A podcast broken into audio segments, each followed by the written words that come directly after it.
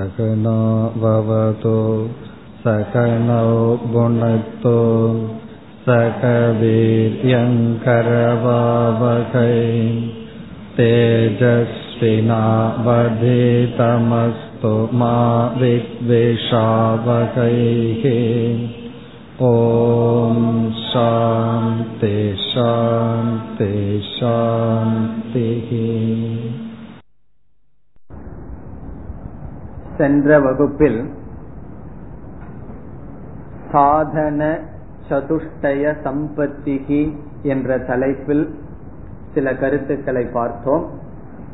சாதன சதுஷ்டய சம்பத்திகி என்பது சில தகுதிகள் ஞானயோகம் என்ற சாதனையை செய்வதற்கு முன் நாம் அடைய வேண்டிய சில தகுதிகள். ஒரு சாதகன் இந்த தகுதியை ஓரளவு அடைந்ததற்கு பிறகு என்ன செய்வான் அல்லது என்ன செய்ய வேண்டும்? வேதாந்த விசாரம் செய்ய வேண்டும், சாஸ்திரம் படிக்க வேண்டும். சாஸ்திரம் என்றால் இங்கு குறிப்பாக உபனிஷத், வேதத்தினுடைய கடைசி பகுதியில் அமைந்துள்ள உபனிஷத்தை படிக்க வேண்டும். படிக்க வேண்டும் என்றாலும் கேட்க வேண்டும், குருமுகமாக அந்த சாஸ்திரத்தை சிரவணம் செய்ய வேண்டும். சிரவணம் என்ற சாதனையை மேற்கொள்ள வேண்டும். இந்த உபனிஷத் எப்படிப்பட்ட ஞானத்தை கொடுக்கும், எதை பற்றி உபனிஷத் பேசுகின்றது என்பது அடுத்த கேள்வி. தகுதிகளை சம்பாதித்துக் கொண்டு சாஸ்திரத்துக்கு ஒருவர் வருகின்றார். அந்த சாஸ்திரம் எதை பற்றி பேசுகின்றது, உபனிஷத் எதை பேசுகின்றது, எந்த ஞானத்தை நமக்கு கொடுத்து மோட்சத்தை அளிக்கின்றது என்ற கேள்வி வரும் பொழுது இப்பொழுது நாம் உபனிஷத்தினுடைய கருத்துக்கு செல்ல இருக்கின்றோம். உபனிஷத்தில் என்னென்ன கருத்துக்கள் பேசப்படுகின்றன? பல விஷயங்கள் பேசப்படுகின்றது. நாம் நான்காக இப்பொழுது பிரிக்கின்றோம். உபனிஷத்தில் பேசப்படுகின்ற கருத்துக்களை நான்கு தலைப்பின் கீழ் பிரித்து அதை நாம் சுருக்கமாக பார்ப்பதுதான் இதற்கு பிறகு நம்முடைய வகுப்பினுடைய நோக்கம். ஆகவே இப்பொழுதுதான் சிரவணம் செய்ய ஆரம்பிக்கின்றோம். சிரவணம் என்றால் விசாரம், சாஸ்திர விசாரத்திற்குள் நுழைகின்றோம். உபனிஷத் எதை பற்றி பேசுகின்றது, அந்த நான்கு தலைப்புகளையும் கூறி அதன் ஒவ்வொரு தலைப்பாக எடுத்துக்கொள்ள இருக்கின்றோம். முதலில் உபனிஷத் பேசுகின்ற தலைப்பாக நாம் எடுத்துக்கொள்வது ஜீவ விசாரக,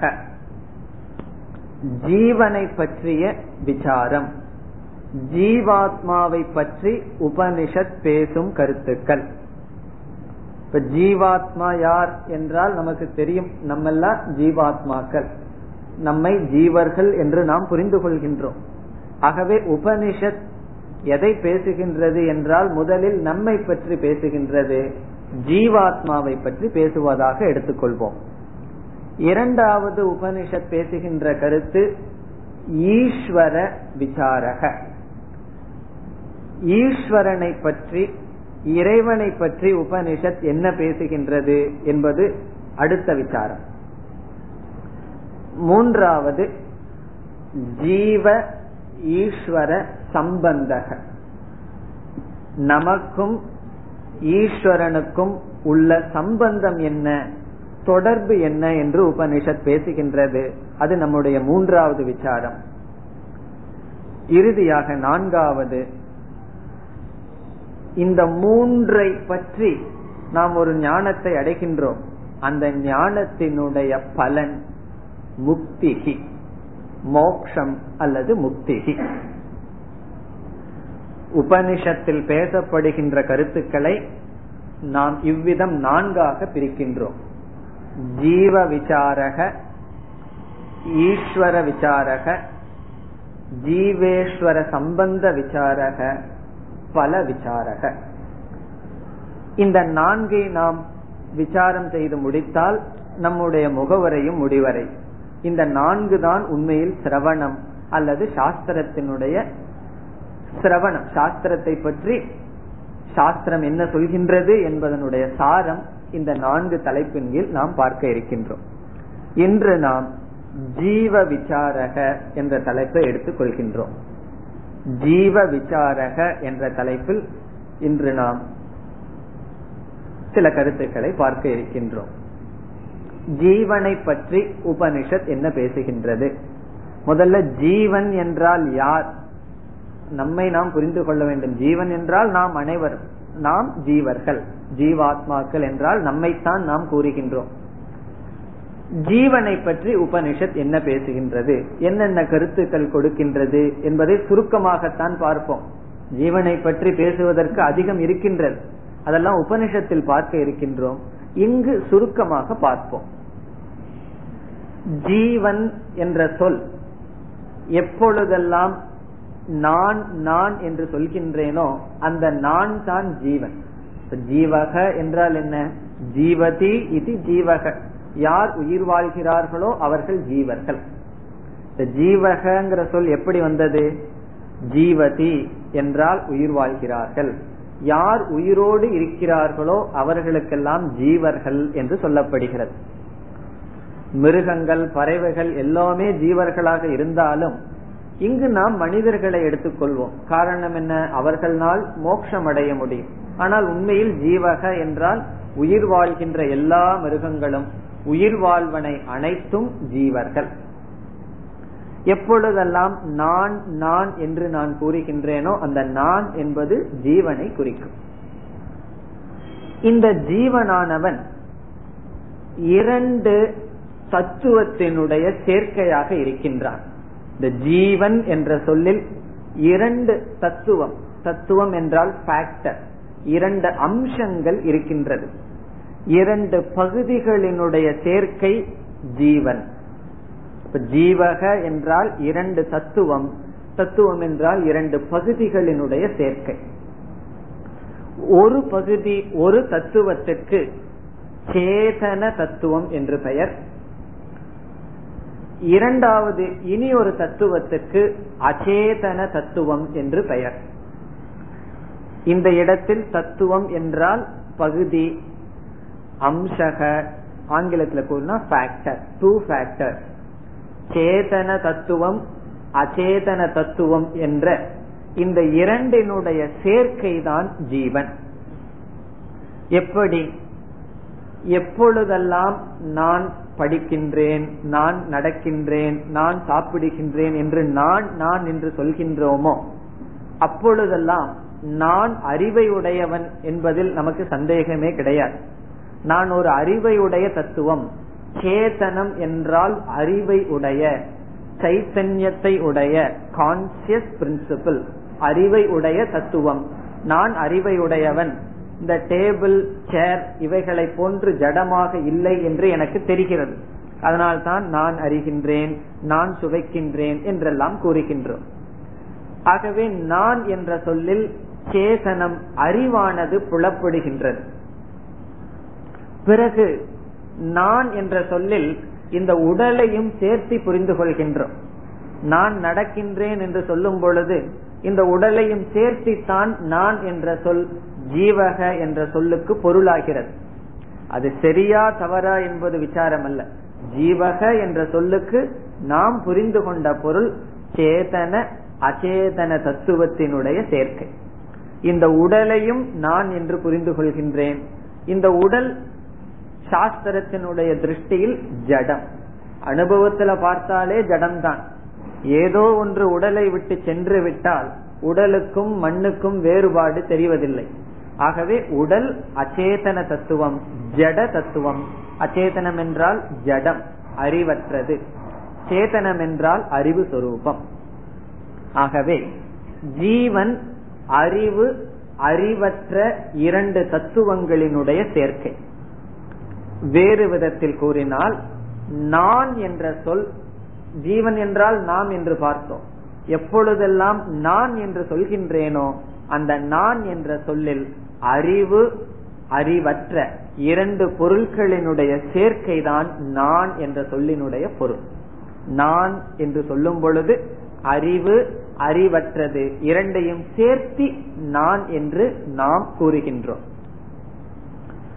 இனி இந்த சேதன தத்துவம், இப்ப ஜீவன் என்று சொன்னால் சேதன அச்சேதன தத்துவத்தினுடைய சேர்க்கை என்று பார்த்தோம். ஜீவன் என்றால் நாம் என்று பார்த்தோம். ஆகவே நான் யார்? சேதன அச்சேதனத்தினுடைய சேர்க்கை. இந்த சேதன தத்துவத்திற்கு இனி ஒரு பெயர் சாஸ்திரம் கொடுக்கின்றது. அந்த பெயர் தான் ஆத்மா. சேதனம் என்ற தத்துவத்துக்கு, அறிவு சொரூபத்திற்கு சாஸ்திரம் கொடுக்கின்ற இனி ஒரு பெயர் ஆத்மா. இனி அடுத்தது நீங்களே கூறிவிடலாம்.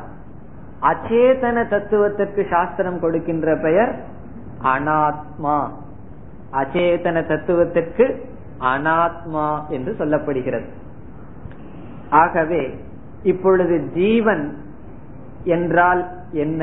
ஜீவன் யார் என்றால் ஆத்ம அனாத்மாவினுடைய சேர்க்கைதான் ஜீவன். ஜீவக அல்லது நான் என்று சொன்னால் அங்கு இரண்டு தத்துவம், ஆத்ம அனாத்மாவினுடைய சேர்க்கைதான் ஜீவன். இதில் ஆத்மா எப்படிப்பட்டது? அறிவு சொரூபமானது. அனாத்மா என்பது ஜட சொரூபம். இதற்கு பிறகு வருகின்ற வகுப்புல நம்ம ரொம்ப கவனமா இருக்கணும். காரணம் என்ன? உபனிஷத்தினுடைய மைய கருத்தையே தொட முயற்சி செய்கின்றோம். அதனால வகுப்பு பூரா கவனமாக இருந்தால்தான் நாம் படிப்படியாக செல்ல முடியும். ஆத்ம அனாத்மாவினுடைய சேர்க்கை ஜீவக என்று சொல்லப்படுகிறது. ஆத்மாவினுடைய தத்துவம் என்ன? சேதனம், அறிவு சொரூபம், ஞான சொரூபம். அனாத்மாவினுடைய தன்மை ஜட சொரூபம், அறிவற்ற தன்மை. இப்பொழுது ஜீவகங்கிற சொல்லுல ரெண்டு தத்துவம் இருக்கின்றது என்று பார்த்தோம். ஆத்ம அனாத்மா என்று பார்த்தோம். முதலில் அனாத்மாவை எடுத்துக்கொண்டு விசாரம் செய்வோம். ஜீவனுடைய அனாத்மா பகுதியை எடுத்துக்கொண்டு விசாரம் செய்வோம். பிறகு ஜீவனுடைய ஆத்மா என்ற பகுதியை எடுத்துக்கொண்டு விசாரம் செய்தால் ஜீவ விசாரம் முடிவடையும். ஜீவனை வந்து நம்ம ஜீவ விசாரம் செய்யறோம்னு பார்த்தோம். அந்த ஜீவனை ரெண்டா பிரிச்சோம், அல்லது ரெண்டு தத்துவத்தினுடைய சேர்க்கை ஜீவன் பார்த்தோம். ஒன்று அறிவு, இனி ஒன்று ஜடம். ஜடத்துக்கு அனாத்மா. இந்த ஜீவனுடைய அனாத்மாவை இப்பொழுது எடுத்துக்கொள்கின்றோம். இப்பொழுது நம்முடைய தலைப்பு என்ன? ஜீவனுடைய அனாத்மாவை பற்றிய விசாரம். ஜீவனிடம் இருக்கின்ற அனாத்மாவை பற்றி விசாரம் செய்வோம்.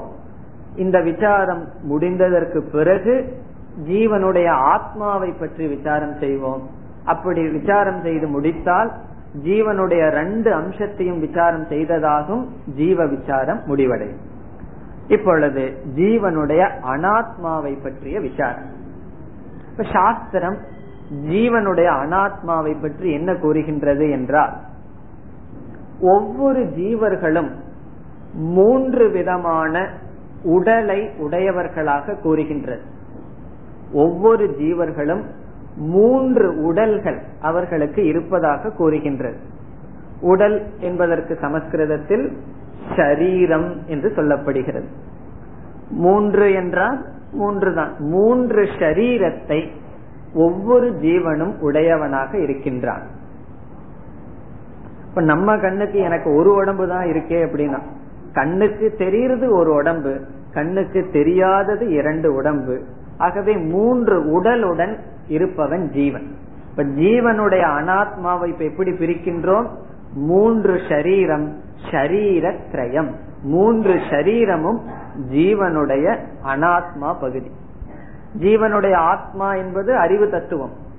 ஆகவே ஆத்மா ஷரீர திரயம் என்று நாம் பிரிக்கின்றோம். இனி ஆத்மாவை பத்தி கொஞ்ச நேரத்துக்கு பேச்சு கிடையாது. அனாத்மாவை பத்தியே பேசிட்டு போய் பிறகுதான் ஆத்மாவுக்கு போக இருக்கின்றோம்.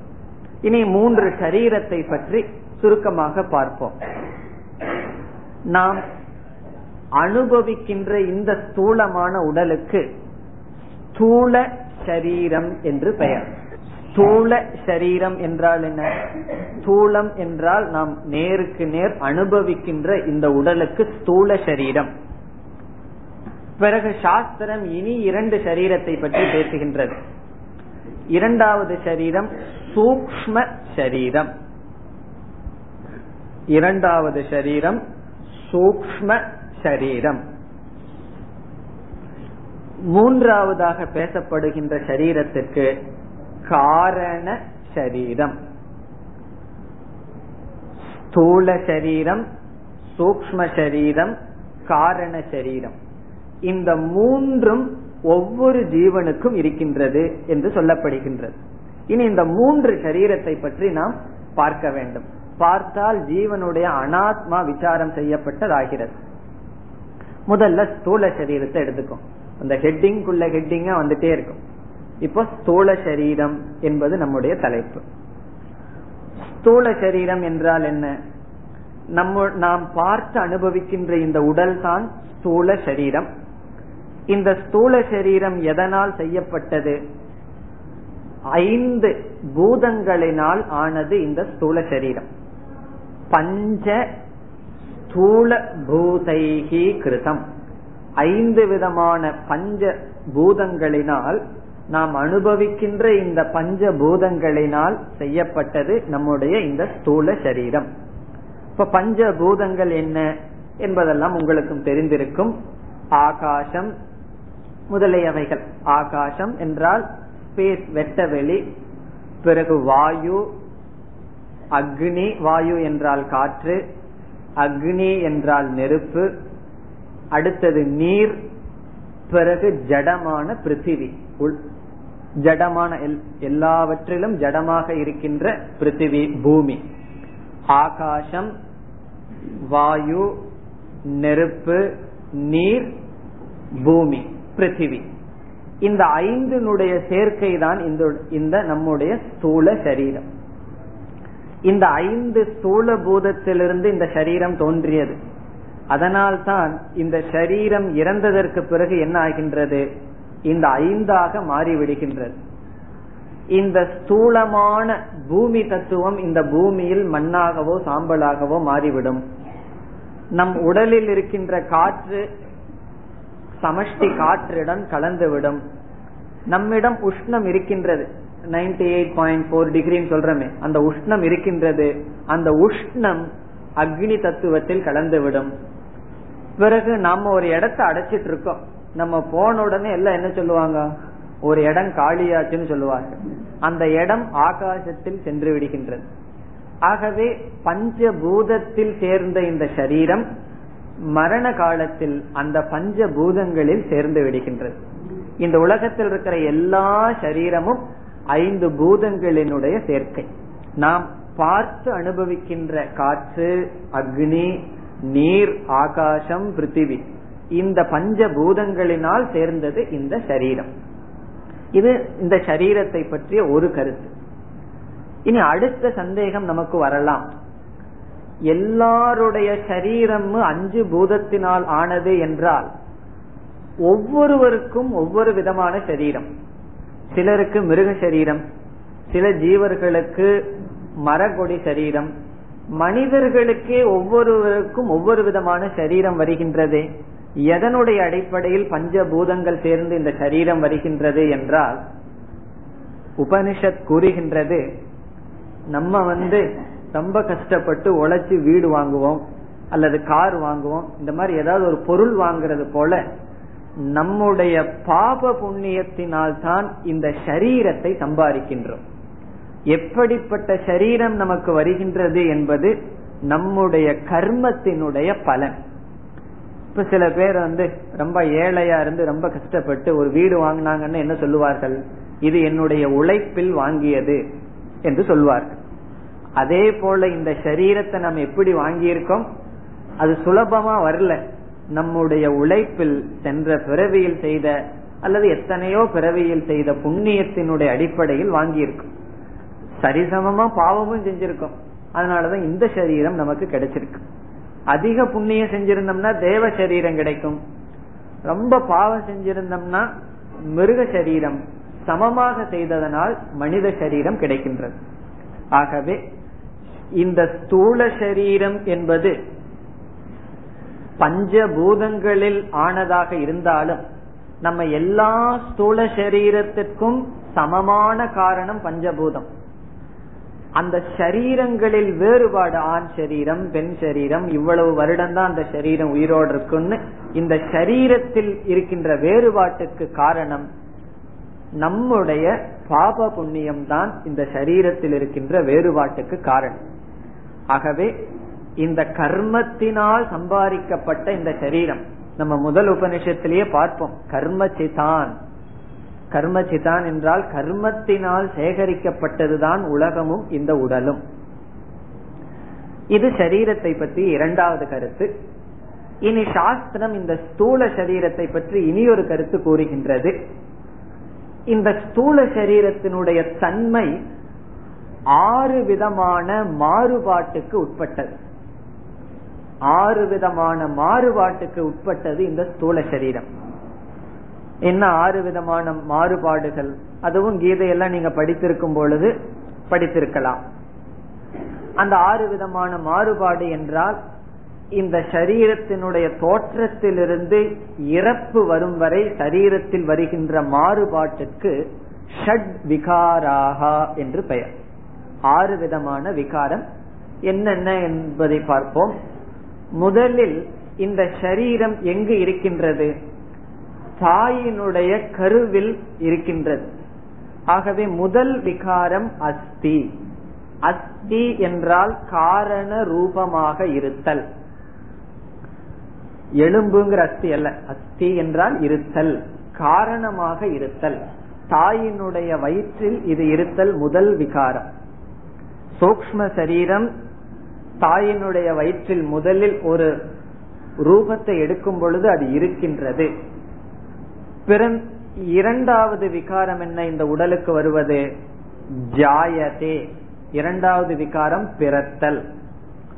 முதல் இருத்தல், காரண ரூபமாக விதை ரூபமாக பீஜமாக இருத்தல் முதல் விகாரம். இரண்டாவது விகாரம் ஜாயதே, பிறத்தல். இந்த பிறந்த சரீரம் என்ன செய்கின்றது? அப்படியே இருக்கின்றதா? நாளுக்கு நாள் வளர்கின்றது. வர்த்ததே, வளர்தல் மூன்றாவது விகாரம். மூன்றாவது விகாரம் வர்த்ததே. வர்த்ததே என்றால் வளர்தல். வளர்ந்து கொண்ட சரீரம் எப்படி என்ன ஆகின்றது? ஒரு வயதிற்கு மேல், இருபத்தைந்து முப்பதுக்கு மேல் வளர்ச்சி நிற்கின்றது. அப்படியே நம்ம வளர்ந்துட்டே போயிட்டு இருந்தோம்னா என்ன ஆகிறது? வளர்ச்சி நிற்கின்றது, உயரமாக வளருவது நிற்கின்றது. அது யாரோ சொன்னார்கள், இப்படி வளர்றது போய் இப்படி வளர ஆரம்பிச்சிடுதா சரீரம், சைடுல வளர ஆரம்பிச்சிடுது. ஆகவே விபரி நமதே. விபரி நமதே என்றால் மாற்றத்தை அடைகின்றது. வளர்ச்சி நின்று விட்டது, மாற்றம் வருகின்றது சரீரத்தில். அஸ்தி, ஜாயதே, வர்ததே, விபரி நமதே என்றால் மாற்றம் வருகின்றது. அது ஒரு நாற்பது நாற்பத்தஞ்சு வயசு மாற்றம் இருக்கும். ஒரு இருபத்தஞ்சுக்கு மேல அந்த வளர்ச்சி நின்றுவிடும், மாற்றம் உடலில் நடந்து கொண்டே வரும். அதற்கு பிறகு என்ன ஆகும் என்றால் அபக்ஷீயதே. அபக்ஷீயதே என்றால் தேய்வுறுகின்றது, தேய்ந்து கொண்டே வருகின்றது. முதல்ல என்ன தேயும் தெரியுமோ? நம்ம ஞாபக சக்தி தான் முதல்ல தேயும். அதத்தான் எல்லாம் சொல்லிட்டு இருப்போம், அந்த வயசுல எனக்கு எவ்வளவு ஞாபகம் இருந்ததுன்னு சொல்லி. இப்ப ஞாபக சக்தி போக போக விபரிணமதே, அபக்ஷீயதே அர்த்தம். அபக்ஷீயதே என்றால் தேய்ந்து கொண்டே வருகின்றது. மெமரி முதல் கொண்டு பார்க்கிற சக்தி, கேட்கிற சக்தி, சிந்திக்கிற சக்தி எல்லாமே தேய்ந்து கொண்டே வருகின்றது. இப்ப இறுதியில் என்ன நிலையை அடைகின்றது? வினஷ்யதி. வினஷ்யதி என்றால் மரணம், இறந்து விடுகின்றது, மீண்டும் பஞ்சபூதத்தில் கலந்து விடுகின்றது.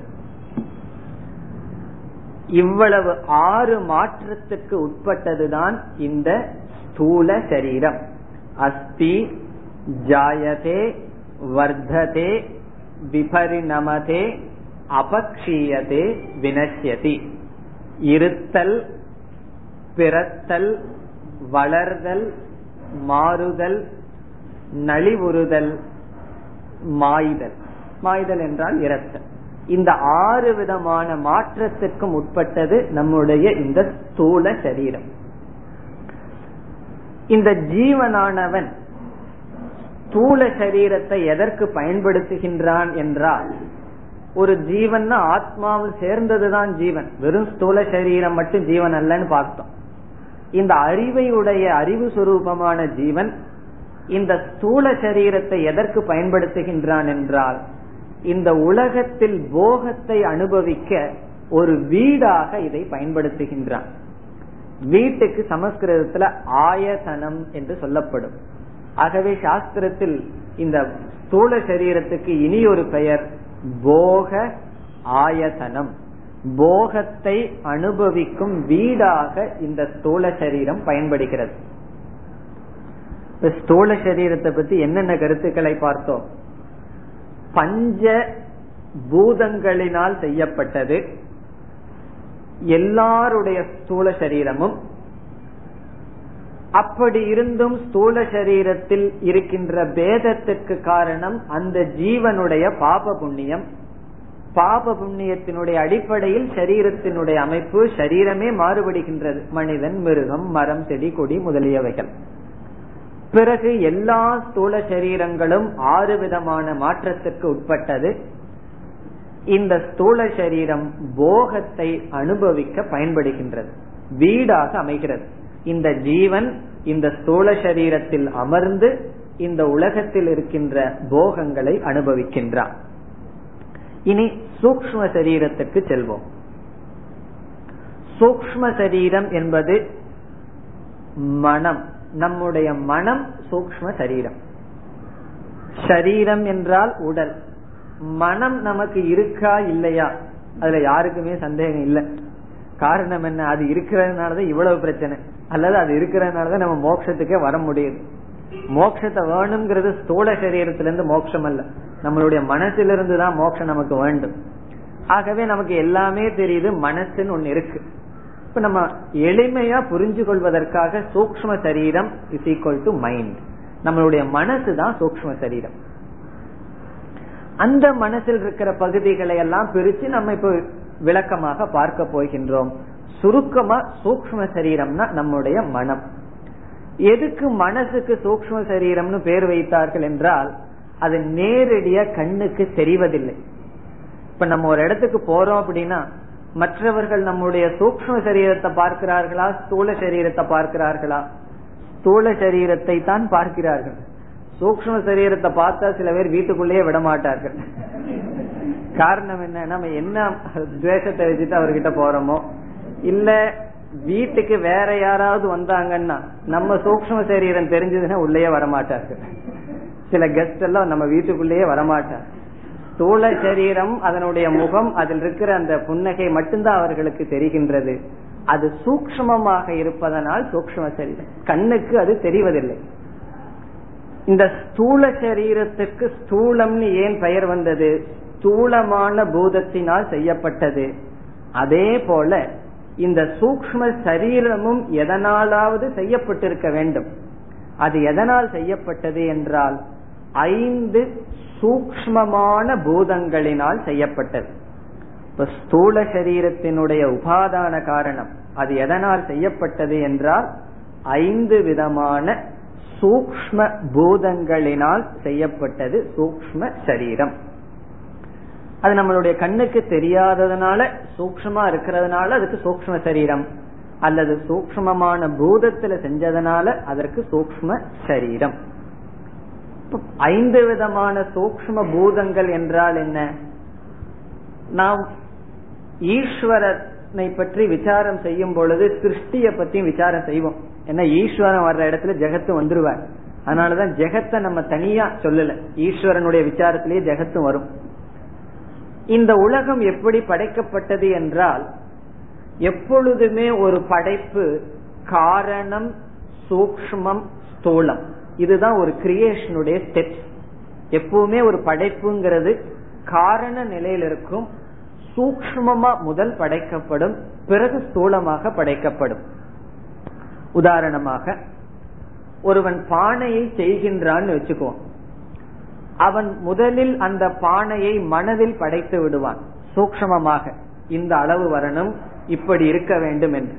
பிறகு பொருள் கிடைத்தவுடன் ஸ்தூலமாக படைப்பான். எடுத்த உடனே அவனால ஸ்தூலமா படைக்க முடியாது. மனசுல சூக்ஷ்மா படைச்சதற்கு பிறகுதான் ஸ்தூலமாக வரும். எந்த ஒரு அறிவுமே சூக்ஷ்மமா இருந்து ஸ்தூலமா வெளிவரும். அதே போல் பகவான் ஐந்து பூதங்களை படைக்க வேண்டும் என்றால் எடுத்தவுடன் திடீர்னு ஐந்து பூதங்கள் தோன்றி விடவில்லை. இந்த ஐந்து பூதங்களுக்கு காரணமான சூக்ஷ்ம பூதங்கள் முதலில் படைக்கப்படுகின்றது. அதற்கு பிறகுதான் இந்த ஸ்தூல பூதம் வருகின்றது. ஆகவே சூக்ஷ்ம பூதம் என்றால் நாம் ஸ்தூலமாக பார்க்கின்ற வாயுவுக்கு காரணமான சூக்ஷ்ம வாயு, நாம் ஸ்தூலமாக பார்க்கின்ற அக்னிக்கு காரணமான சூக்ஷ்மமான அக்னி. இவ்விதம் நாம் ஸ்தூலமாக பார்க்கின்ற ஐந்து பூதங்களுக்கு முன் இருக்கின்ற சூக்ஷ்மமான நிலைக்கு சூக்ஷ்ம பூதங்கள் என்று சொல்லப்படுகிறது.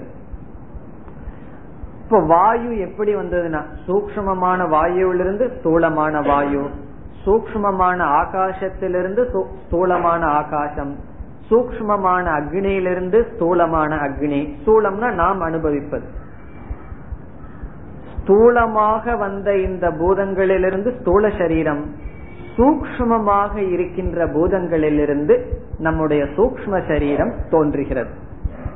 இப்ப சூக்ஷ்ம சரீரத்தினுடைய முதல் கருத்து என்ன? சூக்ஷ்மமான பூதங்கள், இந்த பயம் எல்லாம் இல்லாத. சில பேருக்கு ஒரு பள்ளியை கண்டாலும் கூட பயம் வர்ற மாதிரி இயற்கையாகவே மனசு இருக்கு. நம்ம பார்த்தோம் அப்படின்னா ஒரு விதமான மனதுடன் நாம் படைக்கப்பட்டிருக்கோம். சில பேர்த்துக்கு கோபம்ங்கிறது அவங்களுடைய சொரூபமா இருக்கும். சில பேருக்கு முயற்சி செய்யாமையே கோபம் வராது, இயற்கையாகவே அப்படி இருக்கு. ஆகவே எப்படிப்பட்ட சூக்ஷ்ம சரீரத்தை அடைந்துள்ளோம் என்பதும் கூட நம்முடைய கர்ம பலன் தான். இப்ப நல்ல மனசு வேணும்னா நம்ம தான் சம்பாதிக்கணும். நம்ம சம்பாதிச்சதுதான் நம்முடைய மனம், நாம் சம்பாதித்ததுதான் நம்முடைய ஸ்தூல சரீரம். அதனால நம்மளுடைய ஸ்தூல சரீரத்தை குறை சொல்லிட்டு இருக்கிறதுல பிரயோஜனம் இல்ல, சூக்ஷ்ம சரீரத்திலையும் குறை சொல்றதுல பிரயோஜனம் இல்ல. அப்படிப்பட்டதான் நம்ம சம்பாதிச்சு வச்சிருக்கோம்.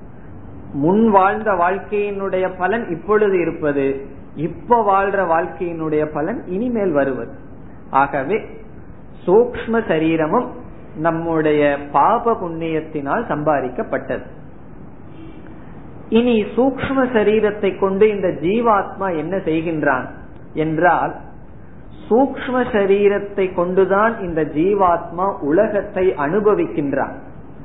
உலகத்துக்கு போய் உலகத்தை அனுபவிக்கணும்னா அந்த சூக்ஷ்ம சரீரத்தினாலதான் முடியும். ஸ்தூல சரீரம்ங்கிறது வீடு. இந்த வீட்டில் அமர்ந்து கொண்டு உலகத்தோடு விவகாரம் வைக்க வேண்டும் என்றால் இந்த ஜீவாத்மாவானவன் சூக்ஷ்ம சரீரத்தினால் தான் செய்ய முடியும். ஆகவே சூக்ஷ்ம சரீரத்திற்கு போக சாதனம் என்று பெயர். சாதனம் என்றால் கருவி. போகத்தை அனுபவிக்கும் கருவி சூக்ஷ்ம சரீரம். அது எப்படி என்பது சூக்ஷ்ம சரீரத்தினுடைய தன்மைகளை பார்த்தால், பிரித்து பார்த்தால் நமக்கு புரிந்துவிடும். இப்ப சூக்ஷ்ம சரீரம் சூக்ஷ்ம பூதங்களினால் ஆனது. நம்முடைய பாப புண்ணியத்தின் அடிப்படையில் ஓரளவுக்கு இது கிடைத்துள்ளது. பிறகு போகத்துக்கு சாதனமாக இருக்கின்றது. இனி அடுத்த கருத்து, இந்த சூக்ஷ்ம சரீரம் என்பது ஒரு சரீரமாக இருந்தாலும் சில அவயவங்களுடன் சேர்ந்தது, சில பகுதிகளுடன் சேர்ந்தது. இப்ப இந்த உடலை பார்த்து நம்ம என்ன சொல்லலாம்? ஸ்தூல சரீரம்னு ஒரே வார்த்தையில சொல்லிடலாம். அல்லது கை கால்கள் இதெல்லாம் அவயவங்களோட சேர்த்து நம்ம சொல்லலாம். அதே விதத்தில் இந்த சூக்ஷ்ம சரீரம் என்பது பத்தொன்பது அவயவங்களுடன் சேர்ந்ததுதான் சூக்ஷ்ம சரீரம். பத்தொன்பது அவயவங்களுடன் சேர்ந்து சூக்ஷ்ம சரீரம்னு நம்ம சொல்றோம். இப்ப நம்ம சுருக்கமா அந்த பத்தொன்பதையும் அதனுடைய லட்சணத்தையும் பார்ப்போம். முதலில் பத்தொன்பது என்ன என்று கூறிவிட்டு ஒவ்வொன்றாக பார்ப்போம். இது பத்தொன்பதுன்னா ஞாபகம் வச்சுக்கிறது கஷ்டமானு தோணும், ஆனா நம்ம சொன்னோம்னா ரொம்ப ஈஸியா ஞாபகம் வச்சுக்கலாம். ஐந்து ஞானேந்திரியங்கள், ஞானேந்திரியங்கள் ஐந்து. ஐந்து கர்மேந்திரியங்கள், ஐந்து ஞானேந்திரியங்கள், ஐந்து கர்மேந்திரியங்கள், ஐந்து விதமான பிராணன், பிராண சக்தி ஐந்து விதமான பிராணன். இப்ப எவ்வளவு ஆயிருக்கு? இந்த கணக்கெல்லாம் படிச்சு ரொம்ப வருஷம் ஆச்சு. இங்க வந்து திடீர்னு கணக்கு போட்டுட்டு இருக்க வேண்டியது இருக்கு. பதினைந்து. பிறகு மீதி நான்கு, மனம், புத்தி, சித்தம், அகங்காரம். மனம், புத்தி, சித்தம், அகங்காரம். பத்தொன்பது. ஞானேந்திரியங்கள் ஐந்து, கர்மேந்திரியங்கள் ஐந்து, ஐந்து விதமான பிராணன், மனம், புத்தி, சித்தம், அகங்காரம். இந்த பத்தொன்பது பகுதிகளை சேர்த்தித்தான் நாம் சூக்ஷ்ம சரீரம் சொல்றோம். இனி இந்த பத்தொன்பது ஒவ்வொன்றாக சுருக்கமாக பார்ப்போம். இதனுடைய லட்சணங்களை எல்லாம் அங்கங்க நம்ம பார்ப்போம் விளக்கமா. எங்கெங்கெல்லாம் தேவையோ அந்த இடத்துல உபநிஷத்துல நம்ம பார்த்து கொள்வோம். ஐந்து ஞானேந்திரியங்கள், ஒவ்வொரு இந்திரியங்கள் அதனுடைய செயல்கள், அதனுடைய விஷயம், அதை மட்டும் பார்ப்போம். முதல் ஞானேந்திரியமாக நாம் கொண்டது எடுத்துக்கொள்வது காது, ஸ்ரோத்ரம். ஸ்ரோத்ரம் என்றால் காது, கேட்கும் சக்தி. இந்த இடத்துல காதுன்னா நம்ம கண்ணுக்கு நேர ஒரு காதை பாக்கிறோமே அந்த காது அல்ல. அந்த காது, காதுனுடைய அமைப்பது ஸ்தூல சரீரத்தை சேர்ந்தது. அந்த காதுக்குள்ள இருக்கிற கேட்கிற சக்தி தான் சூக்ஷ்ம சரீரம். அதனாலதான் ஒருவருடைய காதை பார்த்த உடனே அவருக்கு நல்லா கேக்குமா கேட்காதான்னு நமக்கு தெரியாது, பேசி பார்த்தா தான் தெரியும். காரணம் என்ன? சூக்ஷ்ம சரீரம் கண்ணுக்கு தெரியாது. காது அப்படிங்கறது கேட்கும் சக்தி, கேட்கும் சக்திக்கு தான் இந்த இடத்துல ஸ்ரோத்ரம் சொல்றோம். அதே போல இப்ப நம்ம சொல்றதெல்லாம் கண்ணுக்கு தெரியறதல்ல, கண்ணுக்கு தெரியாத சக்தி. அதனாலதான் அதை நம்ம நேர்ல பார்த்து சொல்ல முடியாது. அவரிடம் ஒரு வார்த்தை பேசணும்னா கொஞ்சம் வாய்ஸை ரைஸ் பண்ணணுமா இல்ல மெதுவாவே பேசலாமான்னு நமக்கு அதுக்கப்புறம் தான் முடிவு செய்ய முடியும். கேட்கும் சக்தி வேறு, நாம் பார்க்கும் காது வேறு. இப்ப ஞானேந்திரியங்களில் முதல் ஒன்று காது, ஸ்ரோத்ரம். இரண்டாவது த்வக், தோல். நாம் தொட்டு உணரும் சக்தி தோல், ஸ்கின். த்வக் சமஸ்கிருதத்துல த்வக் என்று சொல்லப்படும். ஸ்ரோத்ரம் என்றால் கேட்கும் சக்தி, த்வக் என்றால் தொட்டு உணரும் சக்தி. ஒரு மலரை தொடரும், அது எவ்வளவு மென்மையா இருக்கு அப்படிங்கறது தொட்டு தான் உணர முடியும். மூன்றாவது சக்ஷுஹு, கண்கள். இரண்டு, நம்முடைய இரண்டு கண்கள். மூன்றாவது சக்ஷுஹு. சக்ஷுஹு என்றால் பார்க்கும் சக்தி. இந்த உலகத்தை நம்ம பார்க்கிறோம், பார்க்கும் சக்தி சக்ஷுஹு. நான்காவது ரசனா, சமஸ்கிருதத்தில் ரசனா, தமிழில் நாக்கு. ரசனான்னு எல்லாத்துக்கும் தெரியும். ரசனா, ரசனா என்றால் டேஸ்ட். இந்த இடத்துல பேச்சு அல்ல, பேச்சு வந்து அடுத்த இந்திரியத்துல வரும். சுவைக்கும் சக்தி ரசனா என்றால் நாக்கு. எப்படிப்பட்ட நாக்கு? சுவைக்கின்ற நாக்கு. நாக்குக்கு தான் பகவான் பயங்கரமான வேலை வச்சிருக்காரு, ரெண்டு பெரிய வேலை நாக்குல வச்சுட்டார். ஆனா எல்லா இந்திரியங்கள் டயர்ட் ஆனாலும் இந்த நாக்கு ஒண்ணுதான் டயர்ட் ஆகாம பகவான் வச்சிருக்காரு. வயதாக கை கால் எல்லாம் டயர்ட் ஆகும், ஆனா நாக்கு ஆக மாட்டேங்க. அப்படி வச்சிருக்காரு பகவான், படைச்சிருக்கு அப்படி. அது நான்காவது. ஐந்தாவது கிராணம், மூக்கு, நுகரும் சக்தி, மோந்து பார்க்கின்ற சக்தி. சில பேர்த்துக்கு அது அதிகமா இருக்கும். நாலு வீட்டுக்கு அந்த பக்கம் என்ன செய்யறாங்கிறது நம்ம வீட்டுல மோந்து கண்டுபிடிச்சிருவார். அதெல்லாம் என்ன? அதுல பகவான் கொடுத்திருக்கிற, அவர்கள் சம்பாதிச்சது மூக்கு, நுகரும் சக்தி. இப்ப இந்த ஐந்தையும் ஞானேந்திரியம்னு ஏன் சொல்றோம்னா, இந்த ஐந்தும் நமக்கு அறிவை கொடுப்பதனால் ஞானேந்திரியம் சொல்றோம். ஞானார்த்தம் இந்திரியம். ஞானார்த்தம் என்றால் ஞானத்திற்காக இந்த கருவிகள் இருப்பதனால் இவைகளுக்கு ஞான இந்திரியம் சேர்த்து சொல்லும் பொழுது ஞானேந்திரியம் என்று சொல்கின்றோம். நமக்கு இந்த உலகத்தில் இருக்கிற அறிவு இந்த ஐந்து வழியாகத்தான் வருகின்றது. மெய்வாய் கண் மூக்கு செவின்னு சொல்லுவோம். நான் ஒரு ஆர்டர்ல சொல்லியிருக்கேன். அது வந்து சாஸ்திரத்துல எப்படி ஒவ்வொரு இந்திரியம் படைக்கப்பட்டது என்ற ஆர்டர்ல சொல்லியிருக்கேன். நான் சொன்ன ஆர்டர் என்ன? காது, தோல், பிறகு கண், ரசனா நாக்கு, பிறகு கிராணம். இந்த ஐந்தும் ஞானேந்திரியங்கள். இந்த ஐந்தினுடைய விவகாரம் நமக்கு தெரியும். ஒவ்வொரு இந்திரியமும் எந்த ஃபீல்டுல ஒர்க் ஆகும்னு நமக்கு தெரியும். இனி கர்மேந்திரியத்துக்கு போவோம். கர்மேந்திரியம் என்று ஏன் சொல்கின்றோம் என்றால் செயல் செய்வதற்கு பயன்படுகின்ற கருவி, செயல் செய்வதற்கு பயன்படுகின்ற கருவி. அதனால கர்ம இந்திரியம். முதலில் வாக். வாக் என்றால் பேசும் இந்திரியம், பேசும் சக்தி வாக், அது கர்மேந்திரியம். வாக் என்றால் பேசுவது. ஏன்னா பேசுறதுனால ஞானம் வராது. அதனாலதான் ஞானம் வரணும்னா பேசக்கூடாதுன்னு சொல்வார்கள். கொஞ்சம் மௌனமா இருந்து ஏன் சொல்றது, பேசிட்டே இருந்தா ஞானம் வராது. அதனால சுவைச்சிட்டே இருக்கலாமா, சுவைச்சிட்டே இருந்தா சுவைக்கிற ஞானம் வரும். பேசுறதுனால நமக்கு ஞானம் வராது. இது ஞானத்தை கொடுக்கலாம் அல்லது செயல் செய்வதற்கு பயன்படுவது வாக். இந்த இடத்துல வாக் என்றால் பேசும் சக்தி. இதையும் கண்ணுல பார்த்து தெரிந்து கொள்ள முடியாது, இதுவும் இந்திரியம் வாக். அடுத்தது பாணி. பாணி என்றால் கைகள், இரண்டாவது கைகள். இந்த இடத்துல கைகள் என்றால் நம்ம நேரடியா பாக்கிற கைகள் வேற, கைக்கு இருக்கின்ற சக்தி வேற. இங்கு கைகள் என்று சொல்லப்படுகின்ற கர்மேந்திரியம் கையில் இருக்கின்ற சக்தியை சொல்லப்படுகின்றது. ஒரு பொருளை நம்ம உயர்த்தணும் சொன்னா அதுக்கு ஒரு சக்தி வேணும். அந்த சக்திக்கு தான் கைகள் என்று சொல்லப்படுகிறது. நம்ம பார்க்கின்ற கைகள் ஸ்தூல சரீரத்துல வரும், அதை அந்த கைக்கு இருக்கின்ற சக்தி சூக்ஷ்ம சரீரத்துல வரும்.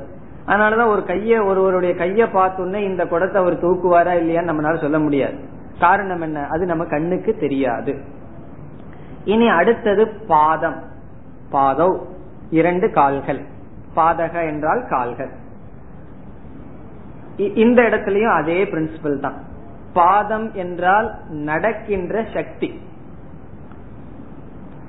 வாக், பாணி, பாத. அதற்கடுத்தது பாயுகு.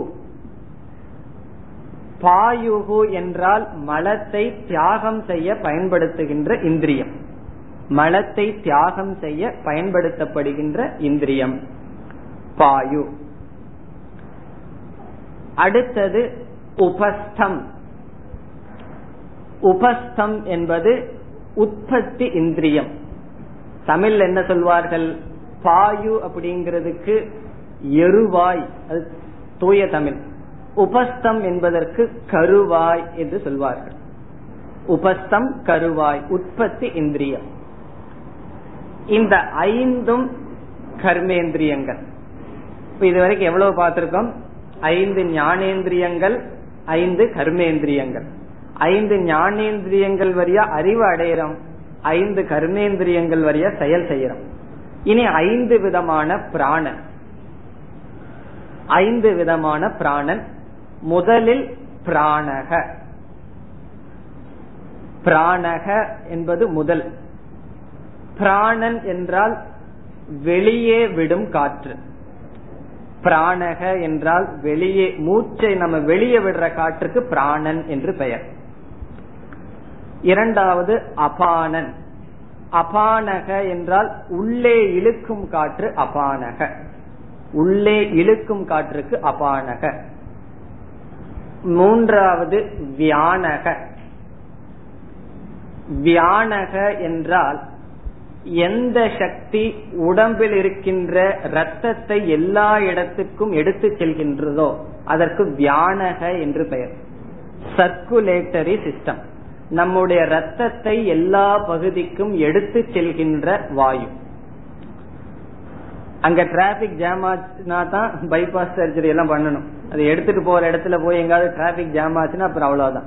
அப்படி இந்த ஒரு ஒரு சக்தியானது ரத்தத்தை எல்லா இடத்துக்கும் எடுத்துட்டு போறது வியானக. அதற்கு அடுத்தது சமானக. நான்காவது சமானக. சமானக என்றால் நாம் உண்ட உணவை ஜீரணம் செய்யும் பிராணவாயு சக்தி. நம்ம சாப்பிட்டதுக்கு அப்புறம் ஜீரணிக்கணுமே, அந்த ஜீரண சக்திக்கு சமானக என்று பெயர். சில பேர்த்துக்கு அதிகமா அது வேலை செஞ்சதுன்னு வச்சுக்கோ, கொஞ்சம் அதிகமா உள்ள போடணும்.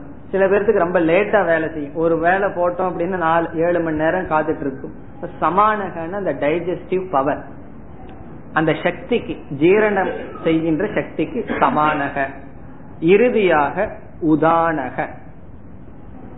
உதானக என்றால் மேல் வருகின்ற சக்தி, எதிராக செயல்படுகின்ற சக்தி, சாதாரணமா செயல்படுவதை விட எதிராக செயல்படுகின்ற சக்தி. உதாரணமாக நம்ம சாப்பிடுற சாப்பாடு எப்படி போகணும், நம்ம வாய்க்குள்ள போட்டோம்னா அது உள்ளதான் போகணும். சில சமயங்கள்ல தேவையில்லாதது வயிற்றுல போயிடுதுன்னு வச்சுக்கோ. இந்த உடல் தன்னை காப்பாற்றிக் கொள்வதற்காக என்ன செய்கின்றது, உள்ளிருப்பதை வெளித்தல்கின்றது. அந்த வெளித்தல்கின்ற சக்திக்கு உதானன் என்று பெயர். ரிவர்சல் சிஸ்டம், எது நார்மலா நடக்குமோ அதற்கு எதிராக ஒரு சக்தி நமக்கு இருக்கின்றது, அதற்கு உதானன் என்று பெயர். இந்த மரண காலத்துல இந்த உதானன் என்ன செய்கின்றது, எல்லா இந்திரியங்களையும் எடுத்துக்கொண்டு சரீரத்தை விட்டு செல்கின்றது. இப்போ உதானன் உடம்புல எப்ப தேவையோ அப்ப பயன்படும். அதாவது தும்மல், தும்முவது, இதெல்லாம் உதானன். அதாவது சாதாரணமா செய்வதற்கு எதிராக செய்வதெல்லாம் உதானன். மரண காலத்தில் இந்த சரீரத்தை விட்டு பிரிந்து செல்கின்ற சமயத்தில் உதானன் ரொம்ப ஆக்டிவா இருக்கு. அப்பதான் உதானனுடைய முழுமையான செயல். இந்த உடம்பையே விட்டு மேல போவதற்கு அந்த சக்திக்கு உதானன் என்று பெயர். இவ்விதம் ஐந்து பிராணன், ஐந்து ஞானேந்திரியம், ஐந்து கர்மேந்திரியம், ஐந்து பிராணன், ஐந்து பிராணன், ஐந்து பிராண சக்தி. இனி மனம், சித்தம், மனம், புத்தி, சித்தம், அகங்காரம். இப்ப மனக, சித்தம், புத்தி, அகங்காரம் என்று சொன்னால் இவைகள் எல்லாமே நம்ம மனசுல இருக்கிற எண்ணங்கள் தான். இந்த நான்கையும் ஒரு குரூப்பா சொல்லலாம். மனம், சித்தம், மனம், புத்தி, சித்தம், அகங்காரம், இவைகள் எல்லாமே மனசுல இருக்கிற எண்ணங்கள் தான். அந்த எண்ணங்களினுடைய ஃபங்க்ஷன், அதனுடைய செயல் தன்மையில நாம நான்கா பிரிக்கின்றோம். இப்ப மனதில் ஓடுகின்ற எண்ணங்களுக்கெல்லாம் மனம், இதெல்லாம் சேர்ந்து மனம், சித்தம், புத்தி, அகங்காரம் என்று கூறுகின்றோம். இதுல மனதினுடைய எண்ணங்கள் என்ன என்றால், எந்த எண்ணங்கள் சந்தேகிக்கின்றோம், சந்தேகிக்குமோ, சங்கல்பம் பண்ணுமோ, விகல்பம் பண்ணுமோ, அது மனதினுடைய செயல். இப்ப மனதினுடைய லட்சணம் சங்கல்ப விகல்பாத்மகம். இப்படி செய்யலாம், அப்படி செய்யலாம்னு சந்தேகிக்கும், விகல்பம் பண்ணும், இதை செய்ய வேண்டுமா, அதை செய்ய வேண்டுமா என்று. இப்படி சந்தேகிக்கிற எண்ணம் வந்ததுன்னா அது மனம். இப்ப நீங்க வீட்டை பூட்டிட்டு வந்திருக்கீங்க, திடீர்னு பாதி தூரத்துல நான் ஒழுங்கா பூட்டினா இல்லையான்னு என்ன வந்ததுன்னு வச்சுக்கோ. அது யார் செய்யற வேலை, மனதினுடைய வேலை. பிறகு ஆழ்ந்து சிந்திச்சிட்டதுக்கு அப்புறம் இல்ல நான் நல்லா பூட்டியிருக்கேன்னு முடிவு செய்து விடுகிறது. இப்படித்தான் நிச்சயம் செய்தால் அது புத்தி. இப்ப நிச்சயாத்மிகா புத்திகி, நிச்சயம் செய்கின்ற எண்ணங்களுக்கு புத்தி என்று பெயர். விகல்பங்களும் சந்தேகங்களும் படுகின்ற புத்தி எண்ணங்களுக்கு மனம் என்று பெயர். இனி அடுத்ததாக சித்தம். சித்தம் என்றால் மெமரி, ஞாபகம். நம்ம ஏற்கனவே அனுபவங்கள் எல்லாம் மனசுல பதிஞ்சிருக்கு, அந்த பதிவுக்கு சித்தம் என்று பெயர். அந்த சித்தத்தினுடைய துணை கொண்டுதான் நம்மளுடைய வாழ்க்கையே இருக்கு. இப்ப இன்னைக்கு நடக்கிறதெல்லாம் இன்னைக்கோட போயிடுதுன்னு வச்சுக்கோ, நாளைங்கிறது அப்புறம் என்ன ஆகும்? ஆகவே அதே வீட்டுக்கு நம்ம திரும்பி போக முடியாது. சித்தம் என்றால் நடந்த அனுபவங்கள் எல்லாம் மனசுல செய்கின்ற பதிவுக்கு சித்தம் என்று பெயர். அந்த பதிவிலிருந்து ஒரு எண்ணத்தை நம்ம நினைச்சோம்னா அது சித்தம். சித்தத்திலிருந்து உருவாகின்ற எண்ணத்துக்கு சித்தம். நான்காவதாக அகங்காரம். அகங்காரம் என்பது நான் என்ற எண்ணத்திற்கு காரணமாக இருப்பது. நான் இதை செய்கின்றேன், நான் இதை சிந்தித்தேன், நான் பார்க்கின்றேன் என்று தன்னை நான் என்று எது கூறுகின்றதோ அது அகங்காரம். அகங்கர்த்ரு அகங்காரக, நான் என்று கூறுவது அகங்காரம். இவ்விதம் இந்த பத்தொன்பது அங்கங்களுடன் சேர்ந்தது என்ன, சூக்ஷ்ம சரீரம். சூக்ஷ்ம சரீரம் அதை நம்ம குறிப்பா மனம்னு சொல்லிடலாம். இந்த மனமானது ஐந்து இந்திரியங்கள் வழியா வெளியேஷத்திலிருந்து ஞானத்தை அடையுது. பிறகு கர்மேந்திரியங்கள் வழியா உலகத்துக்கு விவகாரம் செய்கின்றது. பிராண சக்தியில உடலை வைத்து காப்பாற்றுகின்றது, உடலோடு இருக்கின்றது.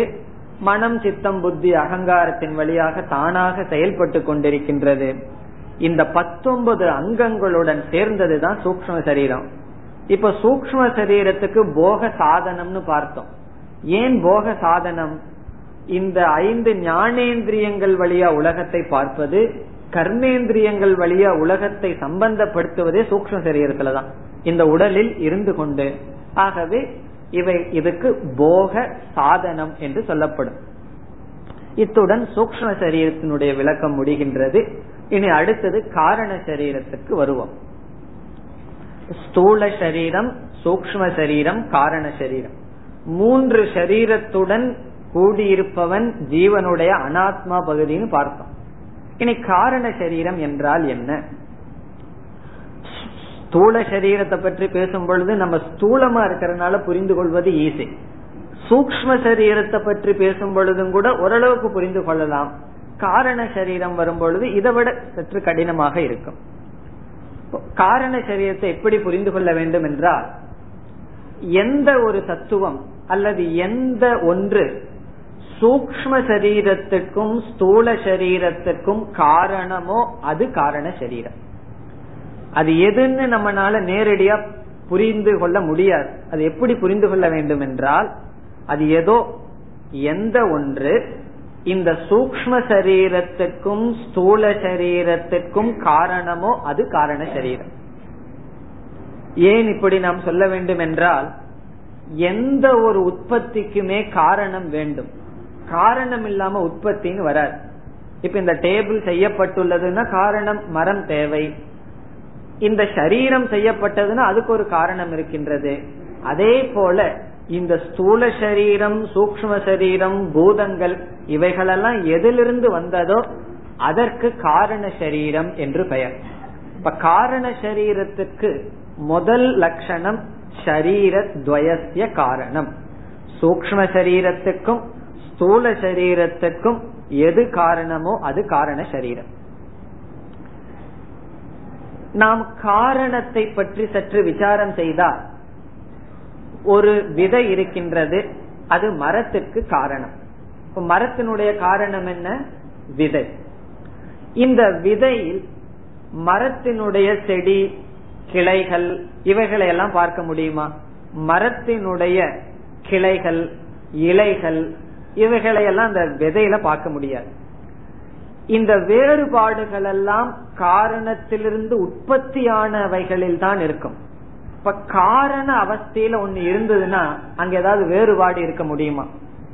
ஒரு மரமானது தன்னுடைய காரண அவஸ்தையில், தன்னுடைய காரண நிலை என்ன?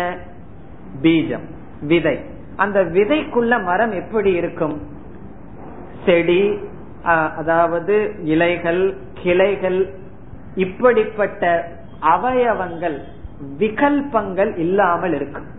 எங்கு அது காரணமாக இருக்கும் பொழுது, அப்பொழுது காரண சரீர விகல்பம் இல்லை. விகல்பம் என்றால் வேறுபாடு.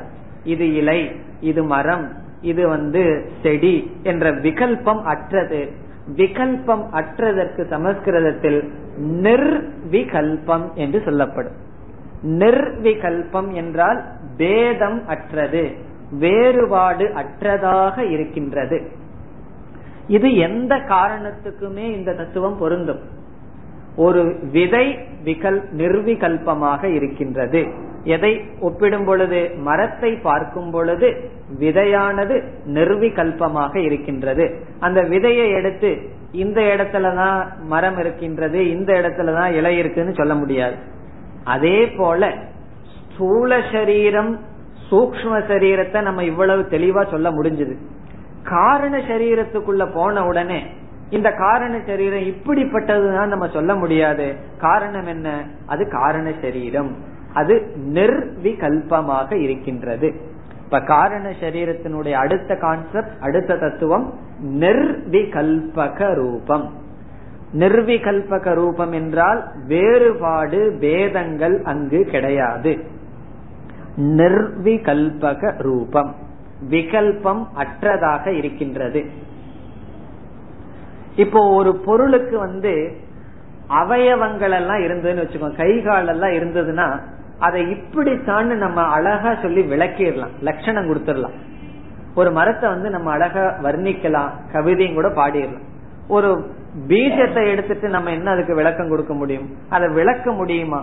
மரத்தினுடைய தன்மைய அந்த விதைய பார்த்து விளக்க முடியுமா? அது நம்மளால விளக்க முடியாது. காரணம் என்ன? அந்த விதையில் விகல்பமே கிடையாது, வேறுபாடே கிடையாது. ஆகவே இந்த காரண சரீரம் இது இப்படித்தான், இப்படிப்பட்ட தன்மையை உடையது என்று தெளிவாக நம்மால் விளக்க முடியாது. அதுக்கு காரணம் என்ன? அதை விளக்குவதற்கு கிளைகள் போல அவயவங்கள் இல்லை. நிர்விகல்பகத்வா அனிர்வச்சனீயம், அதை தெளிவாக நாம் விளக்க முடியாது. காரண சரீரத்தை விளக்கவர்களே தெளிவா விளக்க முடியாதுன்னு சொன்னதுக்கு அப்புறம் எனக்கு காரண சரீரம் புரியலன்னு சொன்னா என்ன பண்ண முடியும்? ஒண்ணும் பண்ண முடியாது. காரணம் என்ன? அதை விளக்க முடியாதுன்னு சொல்லிட்டோம். விளக்க முடியாததை எப்படி புரிந்து கொள்ள வேண்டும்? அதை புரிந்து கொள்ள முடியாது என்று புரிந்து கொள்ள வேண்டும். அதை விளக்க முடியாது என்று விளக்கும் பொழுது புரிந்து கொள்பவர்கள் என்ன செய்ய வேண்டும்? புரிந்து கொள்ள முடியாது என்று புரிந்து கொள்ள வேண்டும். அப்படி புரிஞ்சுட்டா சரியா புரிஞ்சுட்டோம். எப்படி விளக்க முடியாதுன்னு சொல்லி விளக்கிட்டு போயிடுறோம், அதே போல இதை சரியா புரிந்து கொள்ள முடியாதபடி இருக்கு. இப்ப நம்ம ஒரு கேள்வி வரும், அது புரிந்து கொள்ள முடியாதபடி இருக்கின்றதே அது என்னுடைய தோஷம்னா? கிடையாது, புரிந்து கொள்ள முடியாதபடி அதனுடைய தன்மை இருக்கின்றது. அதை அப்படி புரிந்து கொள்வதுதான் அறிவு. தப்ப தப்புன்னு புரிஞ்சுக்கிறது அறிவு, புரிந்து கொள்ள முடியாததை புரிந்து கொள்ள முடியாதுன்னு புரிஞ்சுக்கிறது அறிவு. ஆகவே நிர்விகல்பமாக இருக்கின்றது, அனிர்வச்சனீயமாக இருக்கின்றது. இனியும் காரண சரீரத்தை பற்றி சற்று விளக்கமாக பார்க்க வேண்டும். அதை அடுத்த வகுப்பில் பார்ப்போம். ஓம் பூர்ணமதః பூர்ணமிதம் பூர்ணாத் பூர்ணமுதச்யதே பூர்ணஸ்ய பூர்ணமாதாய பூர்ணமேவாவசிஷ்யதே. ஓம் சாந்தி சாந்தி சாந்தி.